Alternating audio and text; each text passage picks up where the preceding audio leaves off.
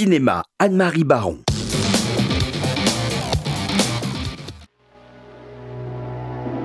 Mank, it's Orson Welles.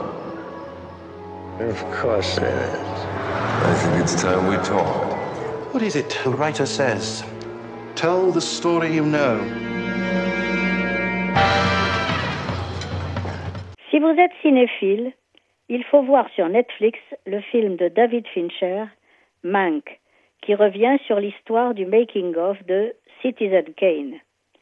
Le scénariste Herman Mankiewicz, gravement blessé après un accident de la route, est mis à l'isolement par la direction des studios RKO pour écrire le scénario du film que doit réaliser en toute liberté un jeune prodige de 24 ans, Orson Welles.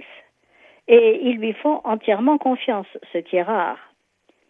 Avec l'aide d'une infirmière dévouée et d'une secrétaire, Mank, misanthrope, iconoclaste et alcoolique, va s'inspirer de la vie du magnat de la presse William Randolph Hearst, joué par le superbe Charles Dance, et de son épouse Marion Davis, Amanda Seyfried, qu'il a beaucoup fréquentée quand il travaillait pour Louis B. Mayer dans les studios MGM.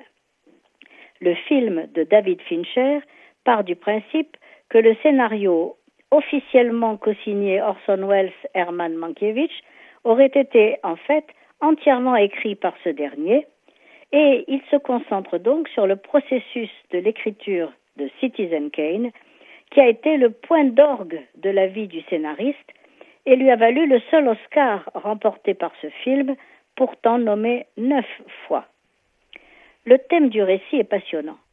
L'exceptionnelle documentation a permis au cinéaste de couvrir 10 ans de vie hollywoodienne.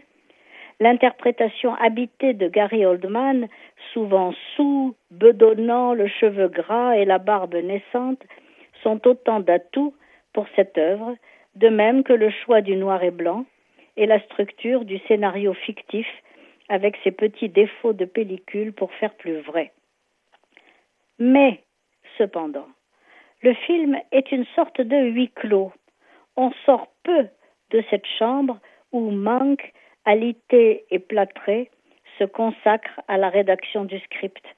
C'est un peu étouffant, même si un grand nombre de flashbacks reviennent sur son parcours au sein de la MGM, dans laquelle son patron Louis B. Mayer s'était associé à Randolph Hearst au prix de nombreux compromis. Mais il n'est pas si facile de reproduire la structure en flashback si parfaite de Citizen Kane, ni ses plans-séquences vertigineux.